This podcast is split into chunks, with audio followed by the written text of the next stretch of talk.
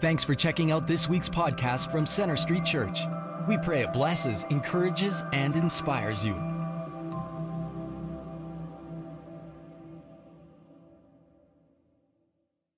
Well, I want to welcome all of you who are here at Central Campus and also those of you who are joining us online in the Calgary area and beyond, uh, as well as those of you who are meeting together at one of our other regional campuses in Airdrie. Let's all say hi, Airdrie.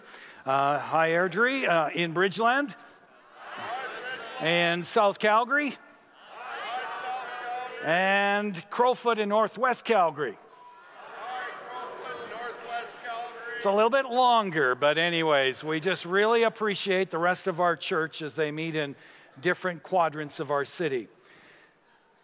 We're in a series uh, we're calling Christianity 101 in which we're examining the essential beliefs uh, of the Christian faith. And we come now to look at uh, the, what the Bible has to say about the nature and the purpose of the church. Some time ago, while on a flight to Ottawa, I sat next to a young woman from Texas, and we got into a discussion on Christianity and the church.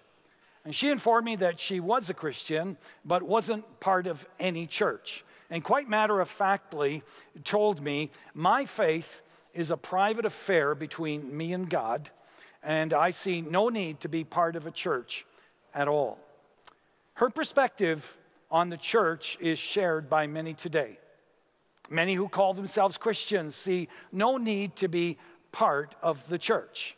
And they wonder if I'm a Christian, why can't it just be Jesus and me? Why should the church matter to us? Well, the main reason the church should matter to us is that it really matters to Jesus Christ. Jesus, the God man, came to this planet, and he is the one who established the church. In Matthew chapter 16, verse 18, Jesus said this I will build my church, and the gates of Hades will not overcome it. Notice in this verse, Jesus refers to the church as his church. You see, he loves the church. The church was his idea. He says that he is building the church. He's not called us to build the church. He said, You do that. You focus on making disciples. That's our call. He is building the church. And so those who ignore the church or reject the church or attack the church well, they have an issue with Jesus. Now, to help us understand the relationship the church has to Jesus, the Bible uses the metaphor of the human body. Christ is described as the head of the church, while the church is described as the body of Christ. Colossians 1:18 says this about Jesus, and he is the head of the body, the church. So here's the thing when you become a Christ follower, when you ask Him to forgive you of your sins, and you put your faith in Jesus, not only as your Savior, but you commit to following Him as Lord, two major things take place at the same time. First of all, Christ comes to live in you, He invades you. In 2 Corinthians 13, verse 5, the Apostle Paul said to the believers at Corinth, he said, Do you not realize that Jesus Christ is in you? Because Christ is in you, you become spiritually alive in Christ. Uh, furthermore, when you become a follower of Christ, not only does Christ come to live in you, but you come to live in, in Him. In the spiritual realm, you become one with Christ.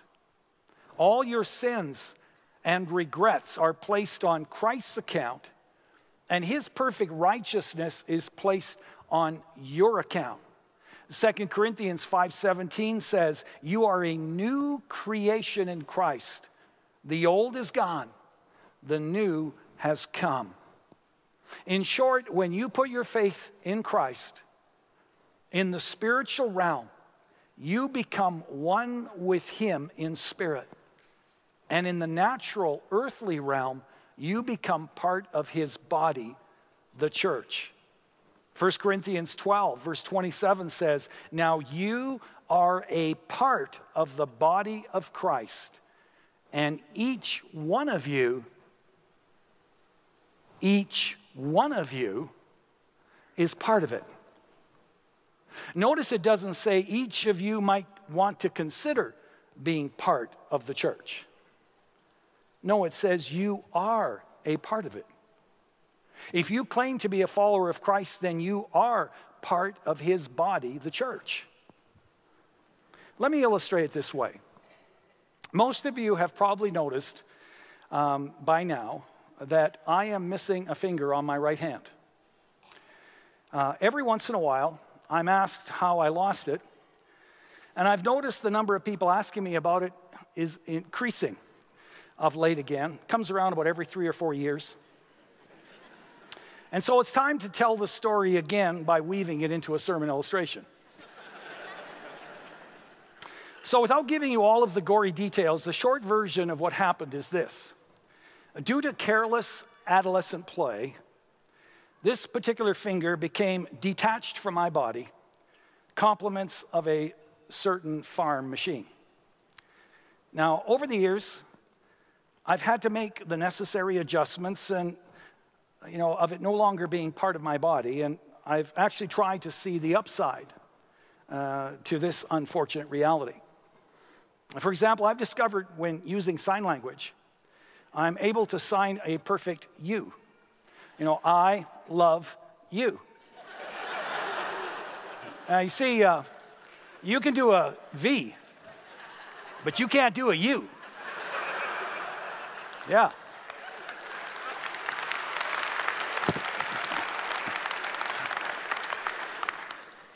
It also benefits me as a preacher, not very much, but it does, in that it helps make a four point sermon seem like three.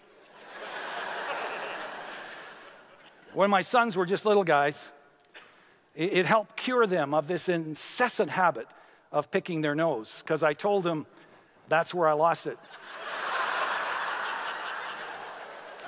Instant cure, finished, done. Ooh.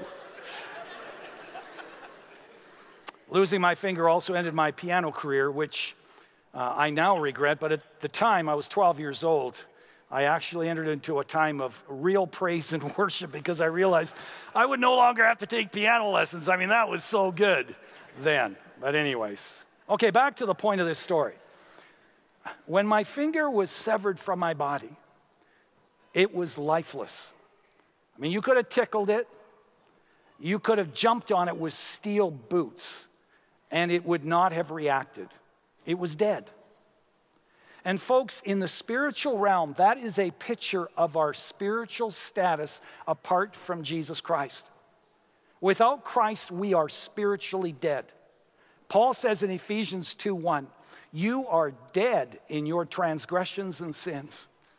Spiritual life can only be found in Christ by being connected to his body. Now, I'm told, had I lost my finger these days, they would have been able to reattach it through the marvels of microsurgery. When they attach severed fingers like mine today, two things happen simultaneously. The finger receives the lifeblood of the body, and at the same time, the body receives the finger. And, folks, in the same way, when you by faith embrace Christ as your Savior and Lord, you become one with Christ, receiving His eternal spiritual life. But you also become attached by the Spirit to His body, the church. You see, there is no separating the two. If you are in Christ, then you are a part of his body, the church. So, what is the church? Well, the church is not a building. Buildings are tools that the church uses to accomplish its mission. The church uses many tools to accomplish its mission. Buildings are one of them. But the church is not a building that you go to. No, the church is people. Those of us who are followers of Jesus Christ. We are the church. Now, the reality is the church is made up of fallible human beings like you and me, and also fallible leaders like me. And so we need to realize that we're capable of error. And perhaps even more importantly, we're capable of being a poor reflection of the ideals that Christ has for his church. But even so, we must not ignore the church or sit back and criticize it. Because it is Christ's chosen vehicle to reflect his love and fulfill his mission.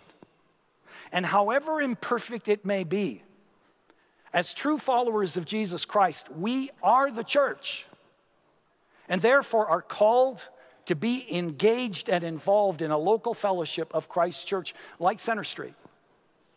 Together, listening to God and with the Spirit's help, bringing a little heaven to earth by faithfully carrying out the assignments that He gives to us, both personally and also together as a church. Now, when the Bible talks about being a member of Christ's body, the church, um, it is referring to two things. First of all, it refers to being a member of Christ's universal church. Any person, anywhere in the world, who has embraced Jesus as their Savior and Lord is a member of Christ's universal church. 1 Corinthians chapter 12 says, For we are all baptized by one Spirit into one body. We will never meet or interact with probably 99% of Christ's universal church, but we are all one with them in Christ. We're united with them in Christ, regardless of our race, our age, our gender, or our place in society. Furthermore, when the Bible talks about being members of Christ's body, it is also referring to the local church. The Apostle Paul, for example, wrote letters to the church at Jerusalem, also the church at Ephesus, many of the churches of that day. These were local expressions of the universal church of Christ. Believers met together in homes. But they also met together in larger gatherings in the temple courts in the same way that we're meeting together right now in this worship service. Like any growing church, Acts 6 tells us the gathered church could no longer function informally, but had to organize care for the widows and the daily distribution of food. And later, the church, as the church continued to grow, elders and deacons were appointed to help lead and to organize the church, which naturally comes with numerical growth. But you see, being a member of a local church fellowship was just assumed in the New Testament scriptures. In fact, there, were, there are over 50 instructions in the New Testament that you cannot obey unless you belong to a specific local church fellowship. I mean, throughout the New Testament, you read instructions given to Christians like love one another, encourage one another, pray for one another, admonish one another, accept one another, honor one another, forgive one another, submit to one another, be devoted to one another. See, passages like this make it clear that the Christian life was never meant to be lived in isolation, but rather in the context of a spiritual family, the local church. To be a Christian and not to belong to a specific local church fellowship, I guess, is a little bit like being a hockey player and saying, you know, I want to play hockey, but I don't want to play for any particular team. God expects us to be part of a local church family. Ephesians 2:19 says this, "You are fellow citizens with God's people and also members of his household. Now, this leads to two applications um, for us. And the first is this membership in a local church fellowship really matters. For some people, being a member of a local church is somewhat like being a member of the Calgary Flames organization. You know, you kind of get your seats and you, you go to a game when you can. You don't really know anyone that's there, and no one really knows you. Oh, sure, you enjoy a little pseudo community, you know, with the ushers, those who sit around you. And you know how that works. hey, how you doing? Oh, I'm doing fine. How about you? I'm doing fine. How about those flames? Yeah, how about those flames? Yeah. What'd you think of the trade? I don't know what to think about the trade. Well, we'll talk to you again next time. See you later. Folks, you see, that is pseudo community. Your life could fall apart tomorrow. You could lose your job. Your spouse could leave you. Your child could be seriously injured. You could have a stroke and end up on your deathbed in the hospital. And not one of those 18,000 people at the Saddle Dome would know anything about it or even care if they did because they don't know you. Because face it, the Saddledome is a place you go to, it's not a family you belong to. Well, that is not what Christ intended the church to be. And let me just say at this point that I don't believe the problem is the size of the church. Just like it really isn't the, the, the size of the saddle dome is the problem. I mean, you can be part of a little soccer league in your community, and there might only be 20 parents there.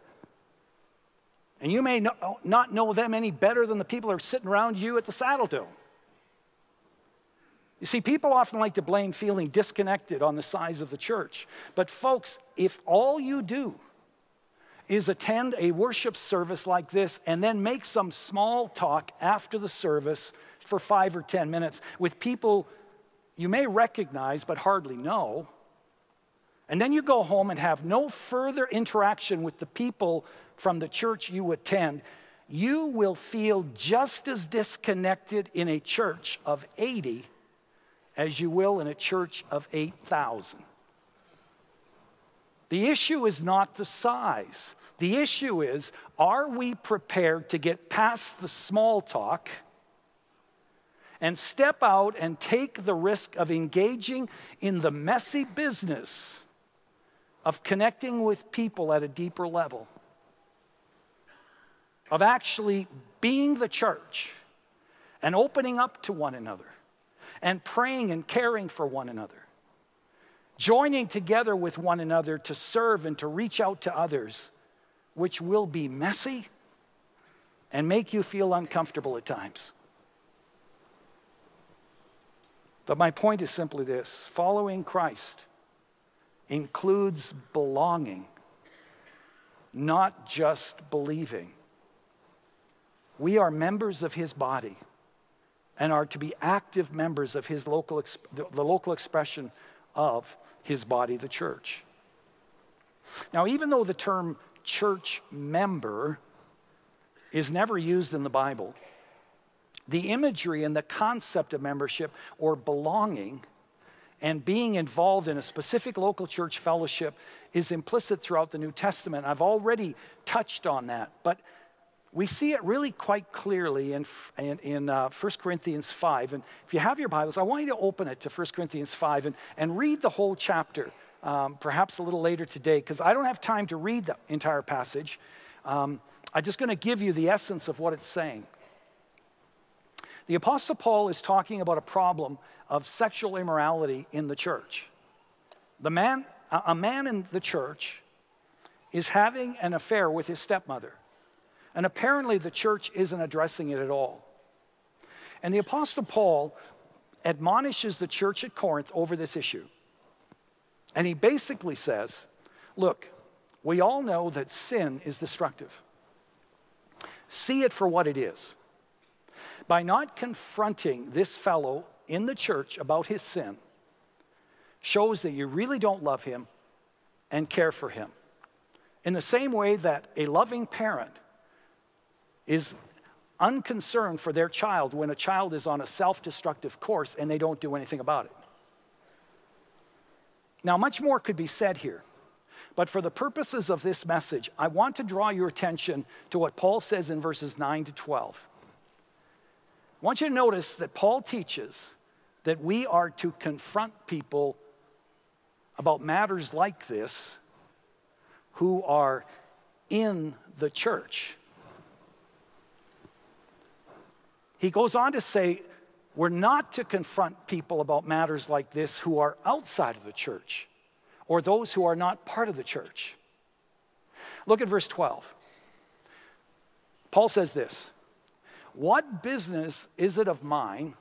We could change that just slightly and say, What business is it of ours as a church to judge those outside of the church? Are you not to judge those inside? God will judge those outside. Which leads to an interesting question How do we differentiate those inside the church from those outside the church?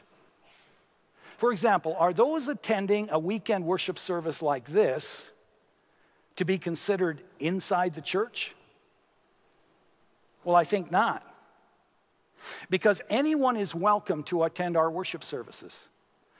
Anyone's welcome to attend our community groups or other church gatherings or activities, regardless of their beliefs, their faith, or their lifestyle.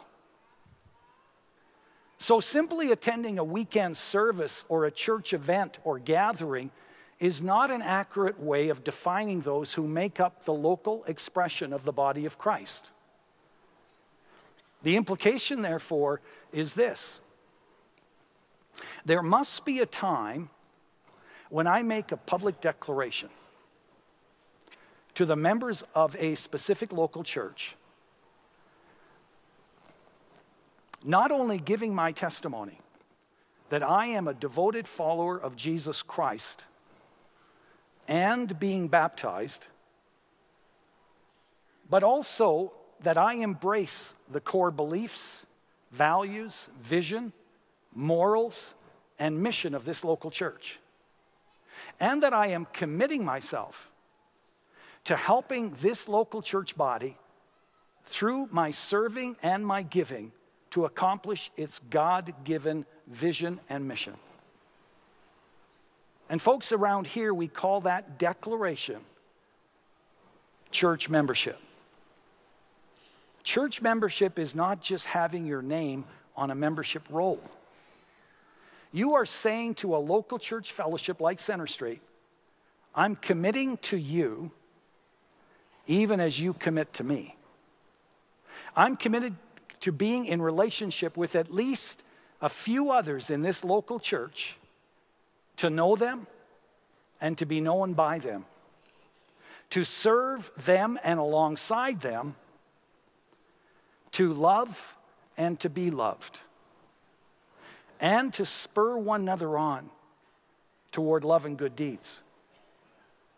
I'm committing to submit to the authority of the Bible and with God's help to live and to do what it says. I'm committing to protect the unity of my church by acting in love and with grace toward others, by speaking positively and refusing to gossip, and to respect and to follow the leaders of this church as they follow Christ.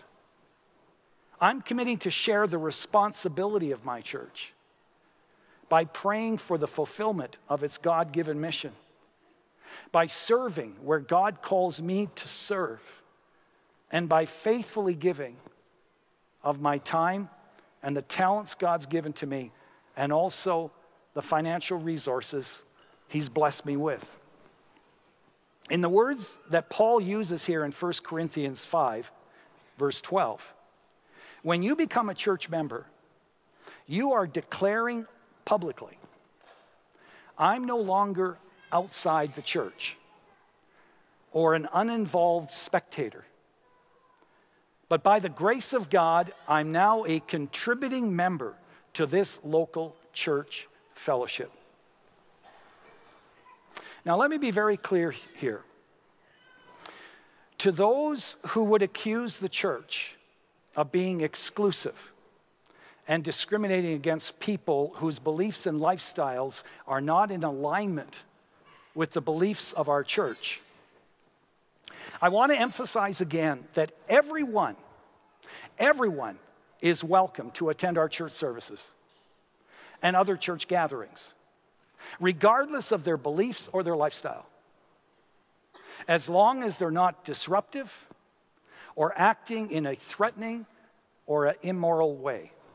Everyone is welcome. Now, having said that, it's important that you also understand, however, that we have no control over how you will be treated when you attend one of our public gatherings. Because even though everyone's welcome, people will be people.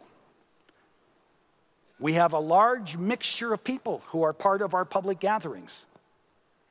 No differently than the people you might meet at restaurants, malls, or at hockey games. Some will be friendly and welcoming, and others will be cold and prickly. And we just want you to know that if you attend one of our public gatherings and run into a cold and prickly type of person who makes you feel unaccepted, chances are really high that they're visiting from another church. Just want you to know that. Because we're loving and accepting, right? Right? Come on.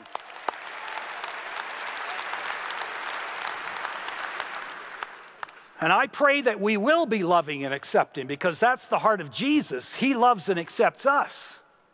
And if we're a reflection of Him, we will be that way.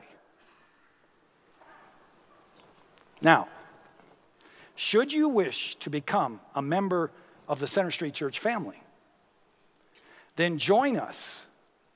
In, and you feel impelled to want to join us in fulfilling the mission that God has called us to. It is important that you are aligned with us in terms of our core beliefs, our vision, our mission, our values, and our morals.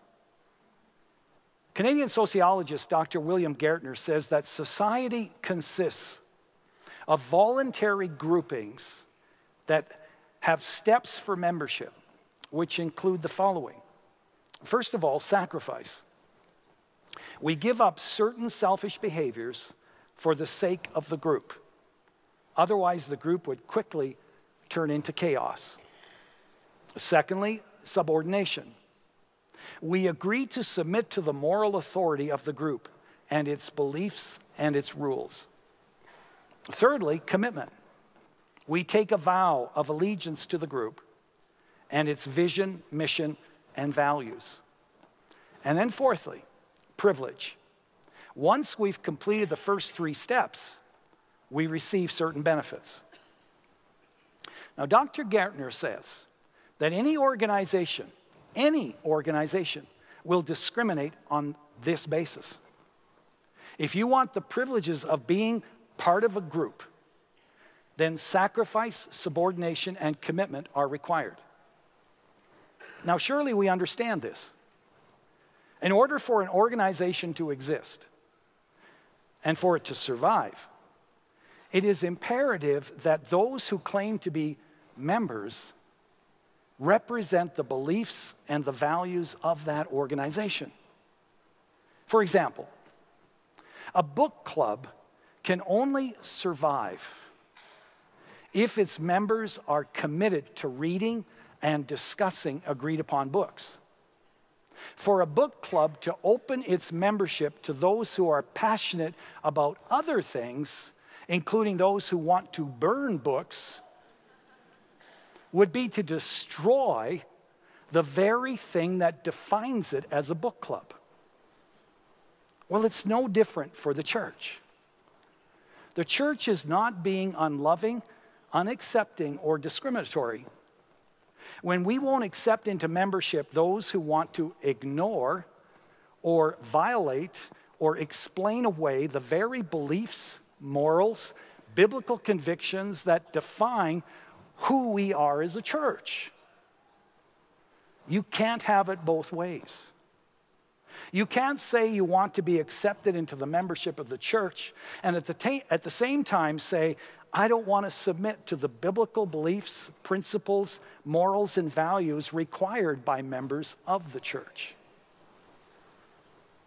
With all due respect, if that is where you're at, then I humbly appeal to you to not blame the church for being unloving, unaccepting, or discriminatory when you're not prepared to embrace the biblical convictions that define us as a church.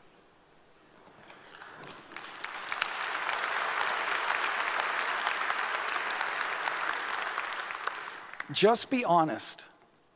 Just be honest and say, you know, the things that I believe, the way I want to live my life, the values and goals that I want to pursue in my life just doesn't fit where this church is at.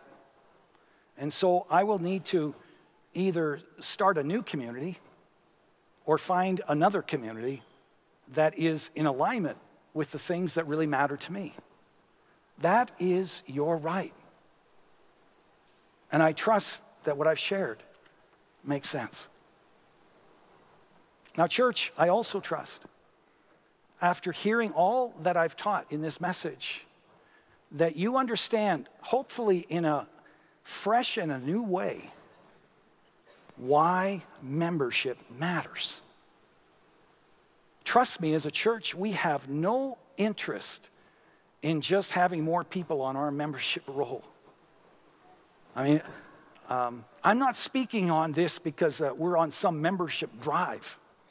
I mean, you just got to know that. I mean, when's the last time you heard me or anyone in this church talk about membership? I think the last time was like maybe 10 years ago. This is not the issue. I'm speaking on this because we need to understand that we are called upon as Christ followers, not just to make a commitment to Jesus Christ, as important, as supremely important as that is, but we're also called to make a commitment to other Christians in a local church. And that's why membership matters. You know, nobody wants to sign up for anything anymore these days or commit to anything. But, friends, biblically, this is why membership matters. Membership says, I want it to be known that I'm all in. I'm no longer a spectator, I'm a player. I embrace the core beliefs, the moral and lifestyle statements of this local church. I'm passionately committed to the mission, the vision, and the values of this local church. I'm no longer going to be an armchair critic. No, you can count me in to be all in to do my part in joining with others to accomplish our God given mission through my living and through my serving, and yes, through my giving. That's the first application. Membership in a local church really matters. And then, very quickly, the second application is this your ministry, my ministry, matters. So many people never get engaged in ministry because they feel that they have nothing to offer. And yet, this is what the Apostle Paul says about that in 1 Corinthians 12. Now, the body is not made up of one part, but of many. If the ear should say, Because I am not an eye, I do not belong to the body, it would not for that reason cease to be part of the body. If the whole body were an eye, where would the sense of hearing be? If the whole body were an ear, where would the sense of smell be? But in fact, God arranged the parts of the body, every one of them, just as He wanted them to be. Paul uses this visual aid of the human body to teach us that we are all an important part of God's kingdom work. Jesus wants his will to be done on earth as it is in heaven, and he has created a way for that to happen. He could do it all himself, but he has chosen to do his work, to do his miracles, to speak his thoughts through us, the church, his new body. You see, even though Jesus lived in his earthly body for 33 years while he ministered in and around Israel. The day that the church was born, that we refer to as the day of Pentecost, not only did Jesus' disciples receive new life, which was nothing less than Christ's love, but Jesus received a new body, the church. He received new hands to work with, our hands. He received new feet, our feet. He received new lips, our lips. And, church, that is why your ministry matters. Christ has chosen to do his work through us. We are his arms, his hands, his feet, his lips. Now, what that means is every one of us has an important role to play. Just like every part of our body has an important role to play, whether we see it or not. God has given you a specific gifting to help you fulfill a specific purpose in His kingdom work. Every gift that He's given is needed. If we don't use what He has given to us, others get cheated our world continues to be a needy world. God can use even the smallest expression of faith, even the smallest expression of love to make a difference for eternity. You know, two weeks ago, I had the joy, right up front here, of introducing a woman to Jesus. And all of that took place because her friend not only prayed for her and reached out to her, but listened and responded to the prompting of God to invite her to one of our worship services. If we had the time, I wonder how many of us would stand and say, I'm a follower of Jesus today because someone invited me to a youth group or to church or to a community group.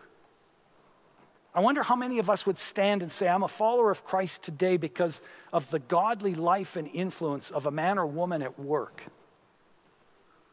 Or because of a godly influence of a man and woman serving in children's ministry, or because of the influence of a person in a community group, or a young adult group, or a leader in the youth ministry, or a pastor or biblical counselor who challenged them and gave them godly wisdom and insight or the beautiful example of a family on mission, a family that showed what it means to live all out for Christ. Bill Hybels tells a story. In the early days of their church, when they weren't making it financially as a church, staff members were out selling tomatoes in order to pay their rent. And one of his committed volunteers approached him after one of the services and said, You know, Bill, I've noticed that there are a number of people attending our services who are hungry. They don't have enough money to buy adequate groceries. They're leaving here hungry. And Bill said, I know, I, I, I so wish we had the resources to help them out. As the weeks went by, a growing discontent began to well up in this man until he just couldn't stand it anymore. And so, what he felt God prompting him to do, he did. Every week, before coming to a weekend worship service, he would fill the trunk of his car with groceries. And after the service, he would hand out what he had purchased to those in need. And Bill says that was the beginning of a ministry which has now grown to the size where we're able to provide the practical needs of thousands of people. But it all started when one person said, I can't stand it anymore, and gave God what little he had. Your ministry matters, church. You know, our special needs ministry, which is now ministering to hundreds of individuals with special needs and also to their families, began many years ago when someone saw the need. And the Spirit of God began to stir up a holy discontent within them. And instead of passing it off, instead of saying, well, this is a large church, you know, surely somebody should do that or someone will do that. No, they heard God speak to them. And they stepped out and they offered what they had to the Lord and started what is now an amazing ministry, one of its only kind, right across Canada. Our thrift store ministry that provides clothing and other practical items to countless new Canadians and the working poor in Northeast Calgary began years ago when someone saw the need and the opportunity, couldn't stand it anymore, and responded to God's call to start a ministry in that area our ministry to new Canadians, our children, and our youth ministries. The international churches we support around the world, our small group ministries, our discipleship ministries, the planting of our church 60 years ago, you name it. All these became a reality because way back, someone felt a holy discontent that was put there by God, a calling from God. And they stepped out in obedience and gave to the Lord whatever they had.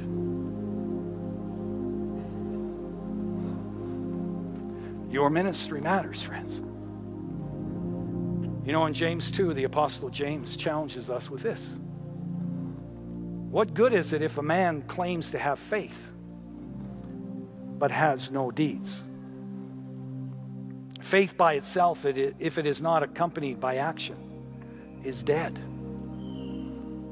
James says a private faith is essentially a dead faith. Because if you really connect with the living God and you begin to know his heart of love, not only for you, but also for others, you won't be content to keep your faith to yourself, to, to close the blinds or the door of your life to the festering needs of those around you. You just won't. No, you'll feel impelled to join others of like mind, to intercede for others in prayer, to invest in children or youth, neighbors, co workers who need the Lord and or in ministries that are accomplishing God's redemptive purposes in our city, our nation, and around the world. And friends, that is what the church is all about. That is why Christ established the church. I stand before you as one among multiple millions who is absolutely thrilled to be part of a community of Christ followers, the church, a community that is life transforming, that has stood for over 2,000 years, that is making a real difference in our world, and that will never die. My prayer is that we will no longer see the church as just a place we go to, but we'll see it as a family that we belong to and that we serve Christ through that we will realize we are the church. And we'll jump in with both feet and link arms with one another. Just even a few others in making the invisible Christ visible for all to see. May it be so to the glory of God and for the sake of a world that needs the Jesus that we know and love. Would you please stand for closing prayer?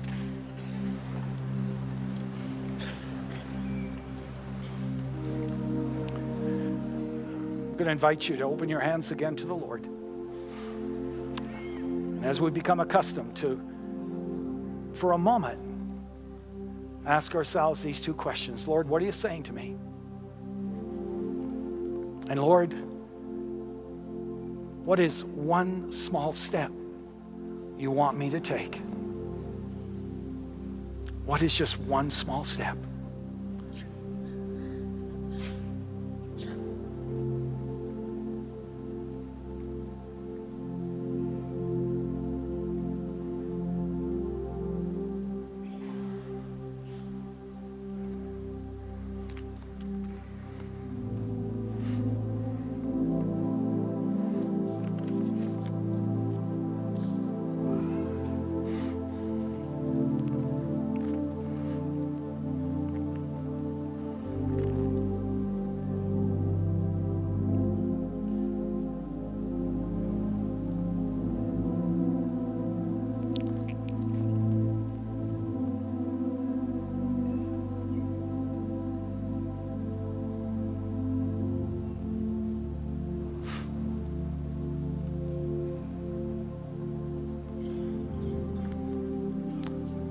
Heavenly Father, I want to thank you again for the reminder of your ideals for the church and the difference your church has made and is making in our world.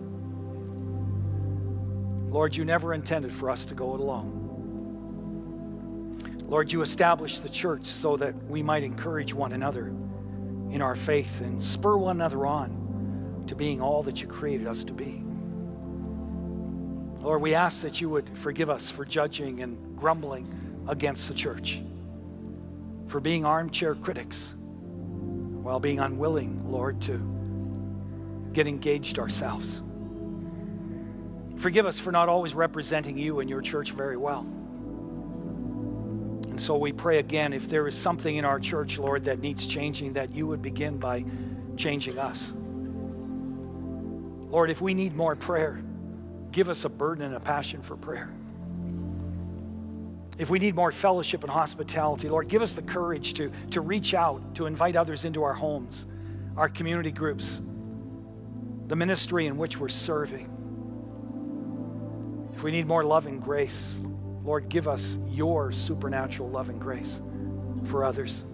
If more giving, give us a heart of generosity. If more service, Lord, give us a passion to invest our lives in others, to serve them with all our heart. For we pray this all in the precious name of Jesus. And now may the Lord bless you and keep you. May the Lord make his face to shine upon you and be gracious to you. The Lord lift up his countenance upon you and give you his precious peace. In the name of God the Father, the Son, and the Holy Spirit. Amen. Thanks for listening. We hope this message has impacted you. We'd like to challenge you to take it one step further and get connected. For any questions or prayer, please visit our website at cschurch.ca. You can also like us on Facebook or follow us on Twitter.